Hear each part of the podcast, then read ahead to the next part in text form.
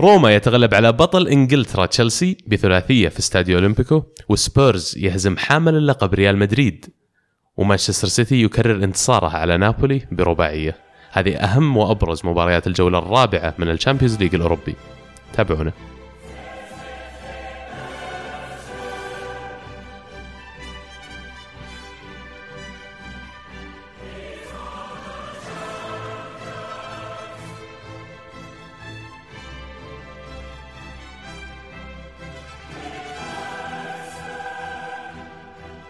أهلا وسهلا فيكم أعزائنا المستمعين في الحلقة اللي بتغطي مباريات الجولة الرابعة من الشامبيونز ليج لهذا الموسم. معي اليوم عزيز الخبير اليوفاوي. يا أهلا وسهلا، شلونك يا عبد الله؟ هلا والله وسهلا. كيف الفار معك؟ آه لأم الفار يا شيخ، خلها ربك بس. اشتغل ذا المباريات. اشتغلوا في ناس يطالبون فيه في بعض الجولات المختلفة، أنا أرجع وأقول لهم صدقوني وبحسن لكم. ومعنا كذلك إن شاء الله الرئيس رابطة المستقبلية لتشلسي في السعودية دبي. هارد لك. أصلاً أوريدي في رابطة وشغالين شغل. نبي ننتخب تصير الرئيس. طيب أوكي، شاوروهم أول طيب خلوني يصير عضو. أنت وافق في عندهم أصلاً. هاشتاج دبي فور بريزيدنت. قدام. ما دامنا عندك دبي نبغى نبدأ بالمباراة الأولى في الجولة. أول شيء تعرفنا بنفسك طيب، وتعطينا يعني خلفية عن. المفروض أنا الأرسنالي غني عن التعريف. أول شيء معكم عبد الله اللي المفروض ما أصلا أسجل معكم في الحلقة هذه لأن خبير اليوروبا ليج. عبد الله إيه في بطولة يا أخي يحكون عنها يلعبونها الثلاث الربوع يا أخي. ما إيه إحنا إحنا شغلنا اليوم نعلمك عنها. أول أتذكرها تسعة ونص شغل، ما لقيتها الأسبوع هذا بدري. إيه لا غير وقتها شوي ما يا أخي، ما علمونا ما علموكم. أنا أعرف يرسلون لكم خميس الخبر يجيكم. المباراة الأولى اللي بنبدأ فيها روما يفوز ثلاثة صفر على تشيلسي في مباراة دور الذهاب. دور الذهاب انتهت بنتيجة أفضل بكثير. إيش صار المباراة هذه؟ أه... يا أخي الملعب هذا إحنا ما ما عند لا ما عمرنا سوينا فيه شيء للأسف، دائما نخسر فيه. حتى الظاهر ما قد تعادلنا فيه في أولمبيكو، والمرة الأخيرة برضو كنا خسرانين ثلاثة واحد إذا ما أنا غلطان. بس الغريب في الموضوع أن استقبلته ثلاثة أهداف ثلاثة أهداف في المباراة الأولى والمباراة الثانية الحين كلها ضد روما، ضد فريق كونتي، شيء ما تتوقع يعني. أوكي, أوكي المباراة اللي قبلها يمكن أقول في في أغلاط بسيطة كانت قاعد تصير وأوكي كان ممكن تنحل عادي. المباراة هذه في أغلاط يعني بالجملة. الدفاع يعني في في لقطة واحدة كانت توصف المباراة كلها مسخرة. حقت قلوب الدفاع اللي يمشون كلهم يغطون نفس اللاعب. أنا قاعد أغطي وجهي أصلاً يوم جات ذيك اللقطة طفيت ورحت نمت على طول بدون مباراة. وضاعت طبعاً اللقطة اللي تكلم عنها. طبعاً اللي كانوا ثلاثة على مدافعين على جاكو. طب عزيز غريبة من أيام كنت يعني الفرق حقتها إذا أنت لقمت ثلاثة أهداف من روما في ستانفورد بريدج وجيت الآن تلعب في الأولمبيكو، ما تحس غريب الأخطاء اللي تكلم عنها عمر، الأخطاء اللي بالجملة صارت من الدفاع تشيلسي بالذات؟ بلا أدنى شك. أتوقع يعني أنت قفلت التلفزيون، تخيل الشعور اللي عند كونتي بعد اللقطة هذه. تخيل تخيل إنه طلع العصا اللي فيها الدبابيس كان يستخدمها مع اليوفي ومستعد يجلد أحد في ذيك اللحظة. آه عندي الرأي يمكن تتفقون وتختلفون معي فيه. تكتيك أنطونيو كونتي يستهلك كثير من اللعيبة، يستنزف مجهود عالي جدا. آه لذلك نشوف فرق أنطونيو كونتي ما عنده القدرة أن تؤدي في مباراتين في نفس الأسبوع. آه اليوفي كان يعني يبذل مجهود كبير مع أنطونيو كونتي في الدوري وما الرجال ما عنده تدوير. تجي مباراة الشامبيونز كنا نتعادل ونخسر من فرق أقل بكثير من اليوفي. فاللي يطلبه كونتي من لاعيبته يتطلب مجهود عالي جدا.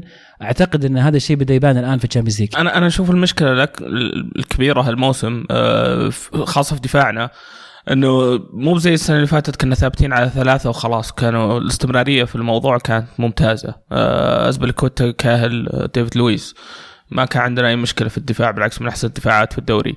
الموسم هذا شفنا كريستنسن يدخل في الدفاع، شفنا روديجر، شفنا بس روديجر المفروض إنه أبجريد اللي موجودين. أوكي بس إنه كل كل مباراة قاعد يلعب يا أما مع كريستنسن يا أما مع جاري كيهل يا أما ديفيد لويس ولا أزبلكوتا.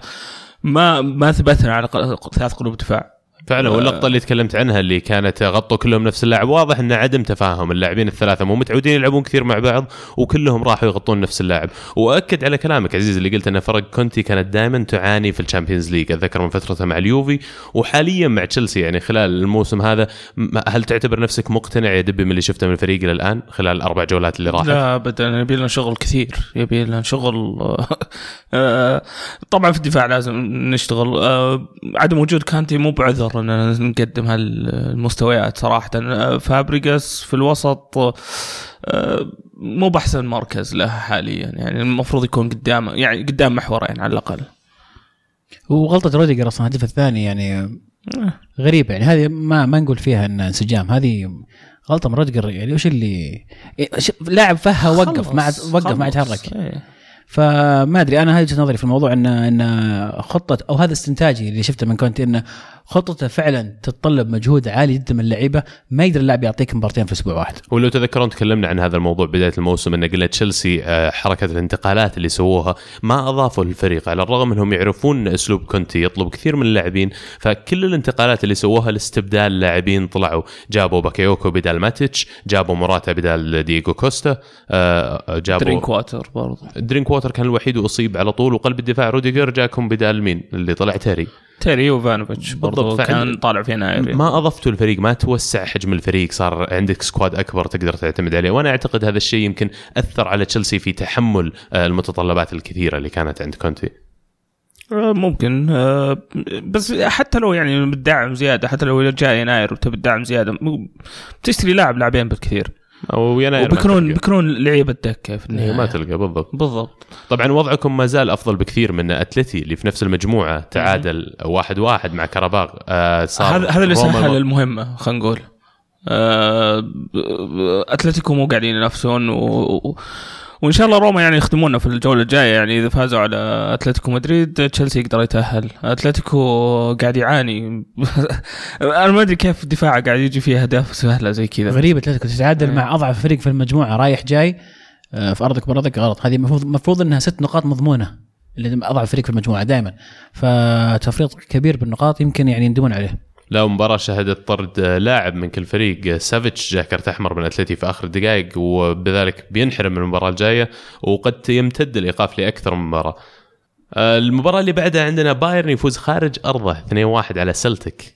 بايرن بقيادة اسم مدربهم الجديد هاينكس, هاينكس عادل الانتصارات, قاعدين يفوزون, الفريق مو قاعد يضيع نقاط لا في الدوري لا في الشامبيونز ليج.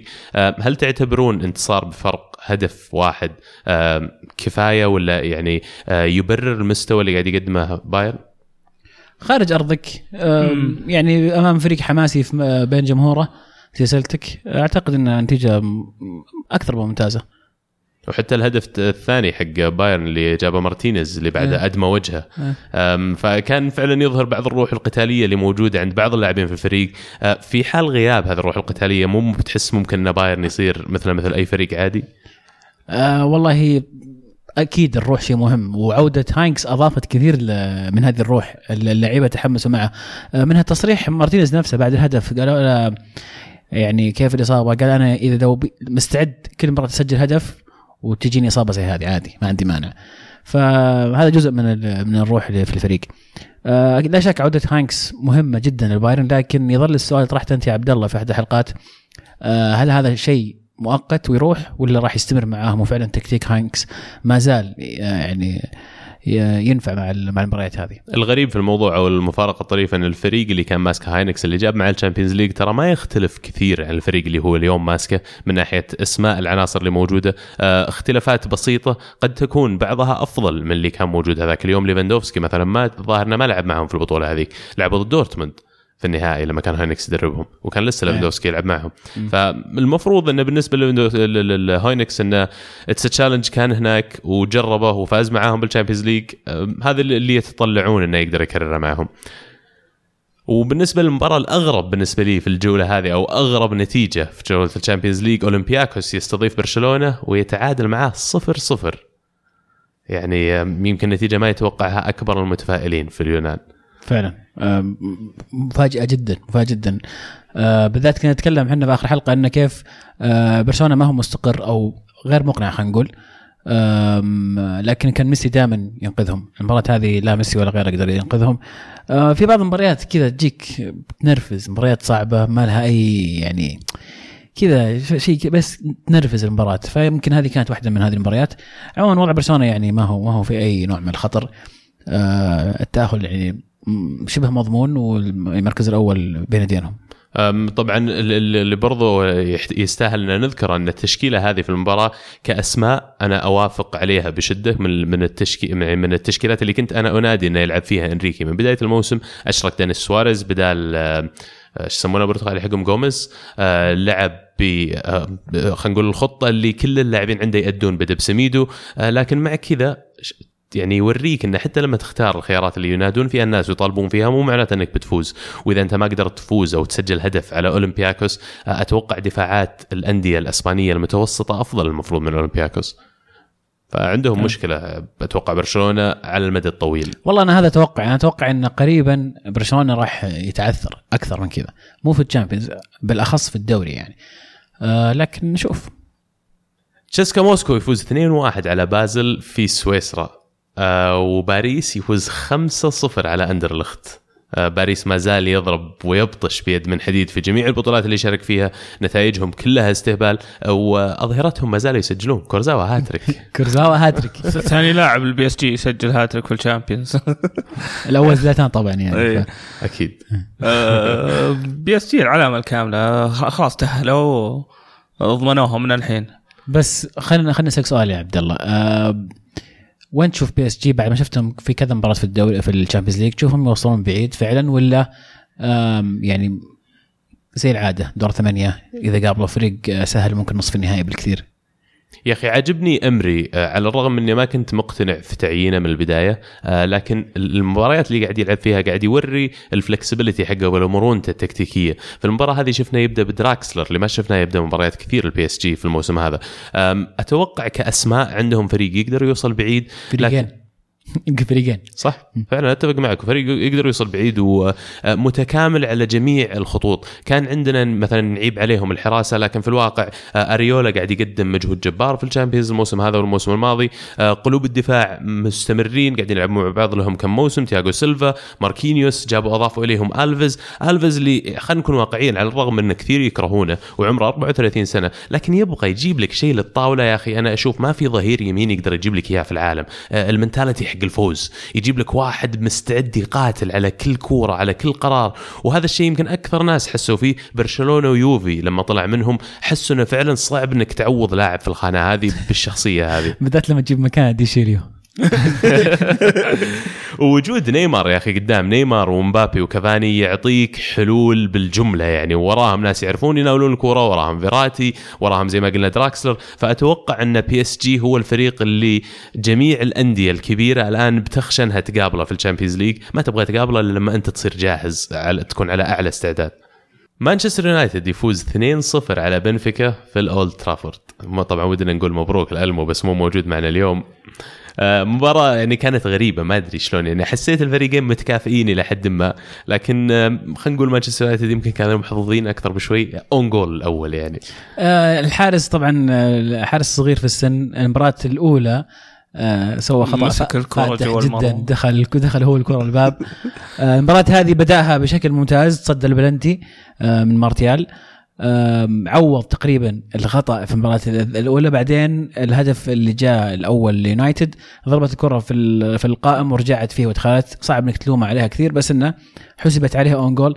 أما الهدف الثاني برضه بلنتي، بعد بلنتي برضه بلنتي، فما تقدر تلومه، حارس صغير وله مستقبل. لكن يونايتد حصد المهم في هذه المباراة، ثلاث نقاط طبعا في أرضك، زي ما قلنا لازم تفوز ذهاب وياب على أضعف فريق في المجموعة عشان تأهل. بس ما لا معليش ما في كم ما هو وضع فريق المجموعة بازل وموسكو يعني، ولكن أيضا ست نقاط رايح جاي، هذه دفعة معنوية تقريبا يونايتد يعني شبه ضمن التأهل. وفي المنتاليتي في المنتاليتي هذه حقت مورينيو اللي يبغى بس أهم شيء يفوز يحصل على الثلاث نقاط. من خبرتك مع دبي مع تشلسي ذيك الأيام، هل كانت تمر فترات على تشلسي يفوز وما يقنع ومع كذا تنافس على البطولة في الأخير؟ كثير أغلب الفترات يعني، خاصة في نص السنة تشوف الفريق يعني يا الله يفوز المباراة بس بس يفوز تفوز في النهاية.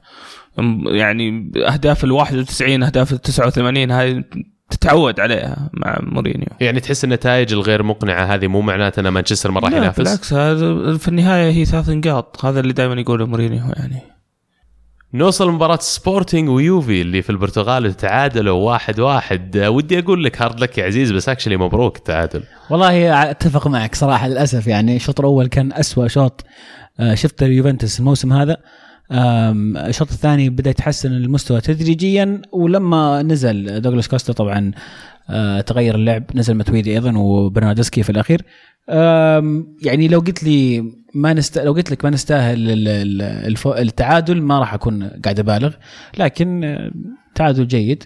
فعلا فريق كان سيء جدا في المباراة، سبورتينج كانوا أفضل بكثير من اليوفي. أنا ما أدري إيش كانت المشكلة، بس ما زلت مستغرب إنه أليجري إلى الآن مو قاعد يشرك بشكل أساسي. يعني روغاني، دوغلاس كوستا، ماتويدي، برناردسكي، مع أن روغاني قاعد يقدم أداء طيب مع اليوفي في المباريات اللي شارك فيها. وفي تصريح المدرب بسبورتينج أنا ما أتذكر اسمه، لكن قال أن الهدف اللي سجله هيغوين هو يعني يبين لك ليش يوفي يدفعوا تسعين مليون عشان يجيبونه. كذا قالها بحتى شوية قهر، عرفت أنه جايبين جايبين تسعين مليون عشان يسوي زي كذا. إيش أسوي لكم أنا؟ فعلا أسبوع أسبوع رائع، يعني هدف فينيشر، يعني هدفين قدام ميلان وهدف مباراة سبورتينج. هيغوين يبدو أن من بعد تصريح بوفون اللي قال اللي قال أن هيغوين مثل أعلى لجميع اللعيبة ولازم كثير يحتذون فيه، يمكن كان دفع معنوية له واشتغل الأسبوع ذا. فعلا لاعب هداف بلا يعني بدون أدنى شك، لكن يمكن الحين يمر في فترات غريبة. للأسف أنه يعني التعادل راح يعثر كثير من مشاريع التأهل، كان ممكن نحسمها في هذه الجولة، لكن أعتقد ما زال الموضوع يعني بين يدين اليوفي. وأحد الفرق اللي أنا الصراحة أتابعها الموسم هذا في الشامبيونز ليغ وعاجبني الأداء اللي قاعدين يقدمونه، بشكتاش يتعادل واحد واحد مع موناكو في اسطنبول. بشكتاش اللي بهذا النتيجة أحكم قبضته على صدارة المجموعة، وصار بينه وبين بورتو الثاني أربع نقاط. يعني أتوقع فرصة حقيقية لبشكتاش الآن إنه يسوي خلينا نقول رن في الشامبيونز ليج، بالذات إذا تأهل كمركز أول يمكن يقابل فريق أضعف شوي ويعطيه فرصة يوصل الكوارتر فاينل ولا حتى السيمي فاينل. إيش تحسون فرص بشكتاش إنه يوصل؟ أتوقع دور الستة عشر ونشوف مين يجيهم. دور الثمانية صعبة شوي، يعني لما توصل دور دور ستة عشر وقتها كل الأفريقيا قوية، حتى لو أنت بدأت في المجموعات لسه الأفريقيا اللي متأهلة كلها قوية. بس ترى في مجموعتهم بعد ما بسهلة، هم باستثناء المباراة هذه كانوا فايزين في كل المباريات وتعادلوا في هذه، معهم في المجموعة غير موناكو بورتو ولايبزيج. فيعني تتكلم عن ما عندهم الفريق اللي تشيله رايح جاي، ومع كذا قاعدين يفوزون على الفرق وقاعدين يحصدون النقاط. ف خلينا نقول موناكو مو موناكو السنة اللي فاتت، بورتو مو نفس الاسم اللي نذكر أول. لايبزيغ أو أول سنة لهم في الشامبيونز، فما يعني يمكن بشكتاش اللي عندهم أكثر خبرة في ال... كلعيبة أكثر خبرة في البطولة. أتفق معك تماما، لكن بالنسبة لي فعلا بشكتاش مفاجأة دور مجموعات بالنسبة لي. ما توقعت يفوزون ثلاث مباريات، والمباراة هذه اللي في أرضهم تعادلوا بالضبط، فاجأتني شوي، لكن مفاجأة سارة في الشامبيونز ليغ سنة هذه. لكن ما توقع يوصلون بعيد كثير، يعني إذا خدمتهم القرعة في دور ستة عشر ممكن يوصلون دور ثمانية، بس ما توقع أبعد من كذا. على الرغم أنهم تعادلوا على ملعبهم، لكن أنا أعتقد أن ملعبهم بيكون من أصعب الملاعب في أوروبا إذا جو الفرق يلعبون فيها. فإذا مباراة ذهاب وإياب خروج مغلوب آه راح يصيرون من تريكي أوبوننتس اللي ممكن تسحبهم. المباراة الثانية اللي في المجموعة هذه طبعا بورتو يتغلب ثلاثة واحد على لايبزيج. وفي المباراة أنا بالنسبة لي الأهم في الجولة هذه بعد من ناحية المفاجآت، توتنهام يفوز ثلاثة واحد على ريال مدريد. شيء يعني نتيجة ما أدري هل فيكم أحد كان متوقعها؟ أنا كنت متوقع نتيجة مقاربة عندنا في دوري التوقعات، أنا كنت حاطها اثنين واحد على الرغم من كنت بحطها ثلاثة واحد، بس قلت تو ماتش توتنهام يفوز على مدريد ثلاثة. أنا يعني ما كنت مستبعد إنه يفوز توتنهام بناء على أن الذهاب انتهى بالتعادل، بس كان عندي شك بمشاركة هاري كين، فما كنت متأكد أنه ممكن يفوزون، لكن جاك الحل أصلا من ديلي علي. هدف الأول, الأول تسلل صحيح، لازم نعتبر شيء هذا، لكن ما يقلل أبدا من من قوة توتنهام آه يا اخو معليش التسلل اللي يصيحون المدريديه على الهدف اوف سايد، ترى السنه الماضيه حسموا الشامبيونز ليج بثلاث مدى اربع اهداف اوف سايد، حسموا الشامبيونز ليج وهم كاسميرو يكسر طول الشامبيونز وما حد يقول له شيء، ما جو الفرق وقاموا يصيحون عادي اليوم لك يوم عليك يعني. هذه اتوقع المفروض كلنا مقتنعين فيه، والمفروض مدريديه ما يتكلمون على الموضوع هذا يعني. عبد الله تحمل اللي بيجيك عاد والله ام سوري لما تلعب ضد بايرن واهداف تسلل على ثلاثة واربعة متر في سيمي فاينل بعد لا تجي تقول لي يا اخي توتنهام فازوا علي بهدف اوف سايد، فازوا عليك ثلاثة. رغم كل هذا أنا ما زلت ضد توتنهام. كان فيديو إذا حد يطراها مدريد طراها ترى أنا لسه ضدها لأنها يعني تخرب اللعبة من الآخر، تخرب اللعبة. م- بس نرجع للمباراة، فوز مستحق لتوتنهام، كلنا كان يتشكى من ويمبلي وإنه بيروح يواجهون مشاكل في ويمبلي، لكن بالعكس أشوف إنهم تأقلموا مع الملعب، صار ملعبهم صاروا يحسون إنهم أقوى فيه، قدموا مباراة رائعة أمام مدريد صراحة يعني. مدريد الآن وضع مهزوز. وبهذه النتيجة هل تحس يا دبي أن سبيرز صاروا أحد الأسماء الكبيرة في الشامبيونز ليج الموسم هذا؟ أه قبل كم من حلقة أنا قاعد أقول توتنهام إذا استمروا على نفس الأسامي على يعني يمكن تدعيم بسيط الثلاث سنوات هذه الجاية بيحققون شيء كبير فعلا، وعندهم أيه. الأسامي أنهم يحققون. هم الحين المركز الأول في مجموعتهم فرق ثلاث نقاط عن ريال مدريد وباقي مباراتين، دورتموند اللي في تعادل واحد واحد مع أبويل في قب في ألمانيا، دورتموند صار عنده نقطتين في المجموعة فانحصرت المنافسة بين توتنهام وريال مدريد. دورتموند ممكن ما ما ودهم بالشامبيونز، تحس قاعد يضيعون فرص يعني سهلة يعني، بدأوا المباراة بداية ممتازة يعني جابوا هدف من البداية و ووقفوا هدوا وعدد الفرص عليه. عدد الفرص لا يقارن، يس. أربعة وعشرين تسديدة لدورتموند في المباراة تتكلم عليش مقابل يعني أربعة لأبويل، بس إنه إذا أنت تشوت أربعة وعشرين شوتة وما تجيب منها إلا جول واحد أنت تتحمل أحس مسؤوليتها. أنا قصك الفينشينج دورتموند بالنسبة لي نفس أتلتيكو مدريد، أه تتعادل مرتين مع أضعف فريق في المجموعة وأضعف في كثير، أه أنت كده فرض على نفسك فرصة التأهل. اللي يذكر أه مدرب أبويل، هذه معلومة تهم الهلاليين، هو دونيس. فدونيس يلعب في الشامبيونز قاعد يتعادل مع دورتموند رايح جاي، فرطوا فيه صحيح مرة. نرجع للمدريد بس نقطة، أه وش سبب أو هل نقدر نقول أن سبب هذه المشاكل غياب نافاس غياب فاران، ولا المفروض أن مدريد أكبر من هذه الأشياء؟ لا أنا فعلا أعتقد أن هذا الشيئين لعبوا دور كبير. راموس مع أني أنا من أكبر المعجبين فيه وكلاعب، لكن الفترة الماضية أنا أشوف هو يمكن اللاعب رقم واحد اللي يتحمل مسؤولية الأشياء اللي قاعدة تصير في الهدف الأول أو الثاني ماني ذاكر حق دلي علي، كان راموس قدامه مسكة وقاعد يرجع على ورا معطيه المساحة أنه يروح يشوت الهدف الثاني الظاهر. ف... فما أدري أنت مدافع لما توصل مرحلة هذه عمرك ثلاثين واحد وثلاثين سنة، أنت كابتن الفريق عليك مسؤوليات أكبر، أنت تحاسب بطريقة أكبر، فأنك تروح وتسوي تصريحات بعد المباراة عن أن إحنا أول ناس نتضايق من الهزيمة. يا عمي ترك من التصريحات، روح ورك هارد يا أخي. رونالدو مو قاعد يسجل زي ما أنت متعود عليه، لكن إذا أنت قاعد تلقم ثلاثة أهداف بس عشان فاران مو موجود، أجل أنت شفايدتك حاطينك فاران وكرفخال خلينا نقول ونباس، ثلاث عناصر يعني توقع مهمة في الخط الخلفي. لكن مفروض أنا في رأيي فريق زي مدريد ريال مدريد ما يتأثر بالأشياء هذه، يمكن المجهود اللي بذلوه امام جيرانه يعني ولا لا لا زيدان زيدان بعد ترى قاعد يتخبص شوي، قاعد قاعد يخبص الاشياء اللي يسويها.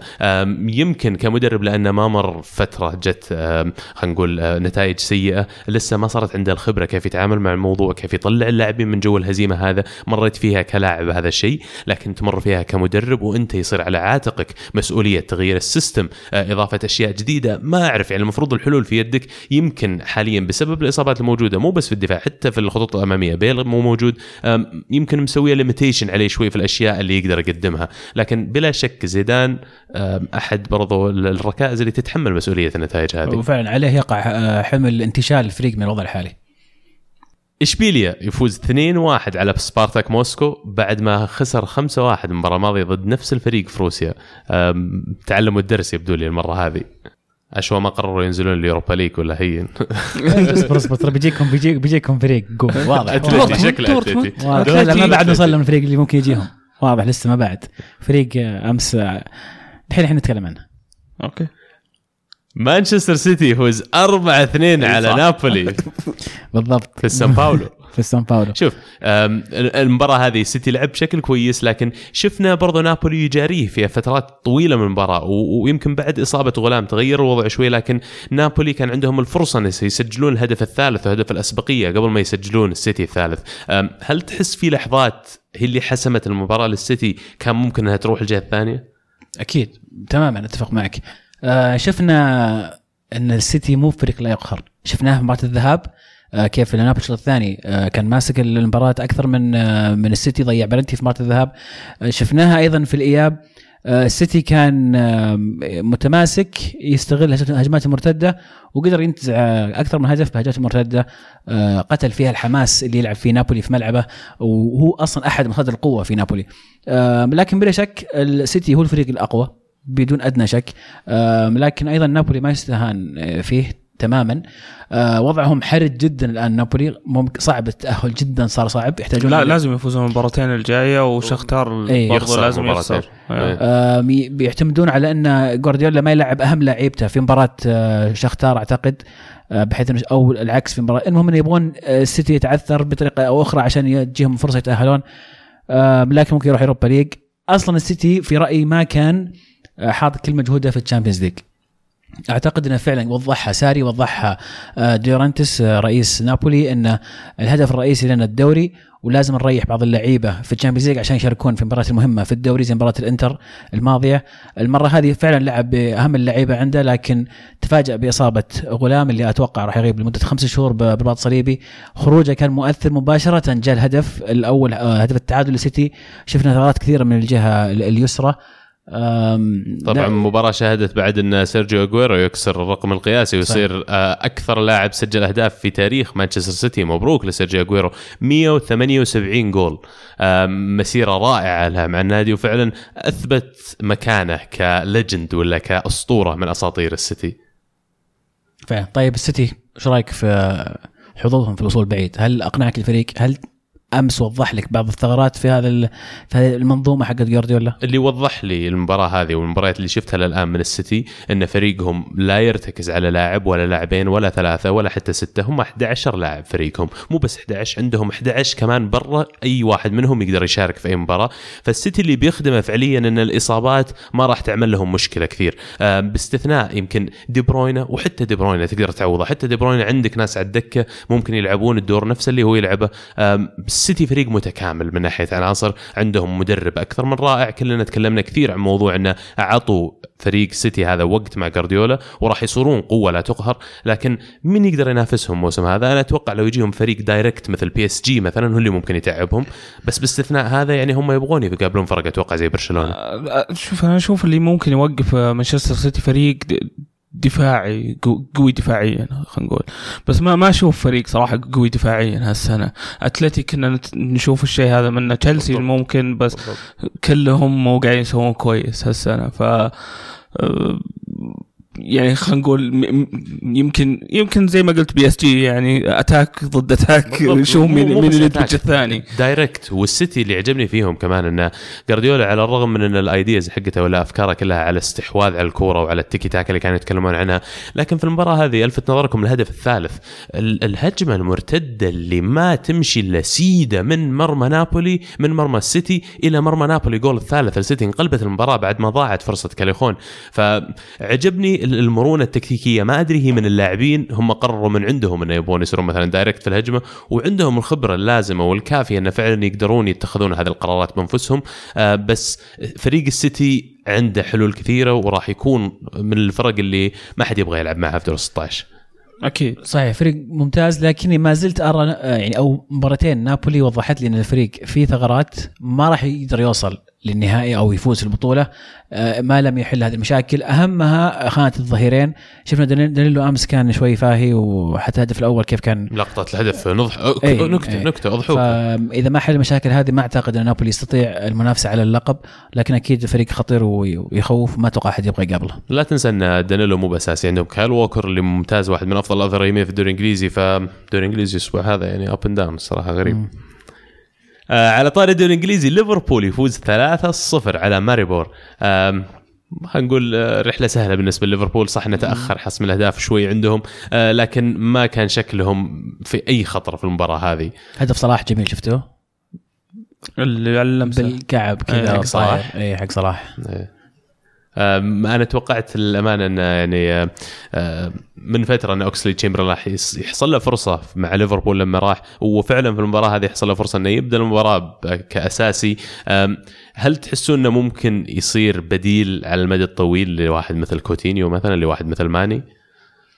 صراحة لا تسألني عن أوكسلي، أنا ما يعني ماني معترف فيه كلاعب رائع، فأي شيء بقوله ما راح يكون كويس. لكن على طاري على طاري الفراعنة الشعراوي قدم مباراة رائعة ما تكلمنا عنه. هدف الأول بالنسبة لي هو أحلى هدف في الجولة هذه فعلا، اللي جاء أول دقيقة الثانية ثلاثين يبغى يشول دقيقة. أول ما شفته حس بجاكو اللي ما سبيته، بس ما أدري كيف أعطاها أسست. يقول لك بالخد بالخد أسست بالخد. شوف عكف سوي كذا يا أخي، ما فهمت ما فهمت صراحة اللي سواه. وبهذا نكون ختمنا المباريات اللي كانت معنا في الجولة الرابعة من الشامبيونز ليج. نتمنى تكونوا استمتعتوا معنا وشاركونا آرائكم. أه سووا معنا سبسكرايب، آيتونز، ساوند كلاود، أه يوتيوب، أه تويتر.